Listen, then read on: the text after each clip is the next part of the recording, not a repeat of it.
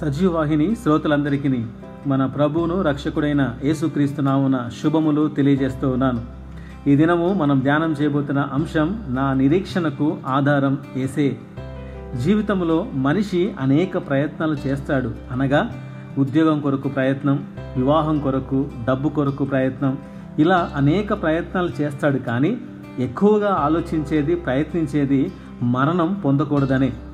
పుట్టిన ప్రతి ఒక్కరూ ఒకరోజు మరణించవలసిందేనని తెలిసినా మరణం పేరెత్తితేనే భయపడిపోతారు.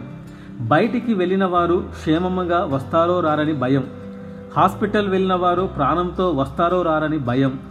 ఇలా ప్రతిరోజు మనిషిని మరణ భయము వెంటాడుతూనే ఉంది.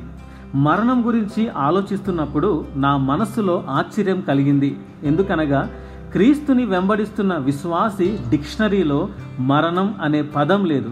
ఒకవేళ విశ్వాసి చనిపోతే చనిపోయాడు అనరు నిద్రించారు అంటారు.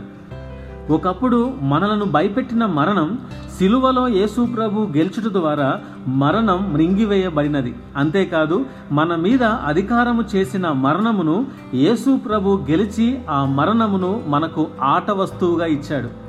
ప్రియ విశ్వాసి ఎందుకు ఈరోజు మరణం గురించి మీతో మాట్లాడుచున్నానంటే ఈ రోజులలో కరోనా వలన మరణ భయం అనేకులలో ఉంది. కరోనా వలన కాకపోయినా ఏదో ఒక రోజు ఈ దేహమును మనం విడవలసినదే.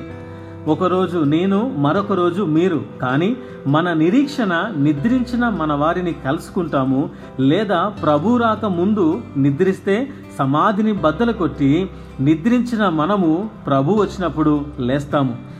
ఈ ధైర్యం క్రీస్తు రక్తంలో మన పాపములు క్షమించబడట ద్వారా ఆయనను వెంబడించుట వలన జీవముతో కూడిన నిరీక్షణ మనకు కలిగినది.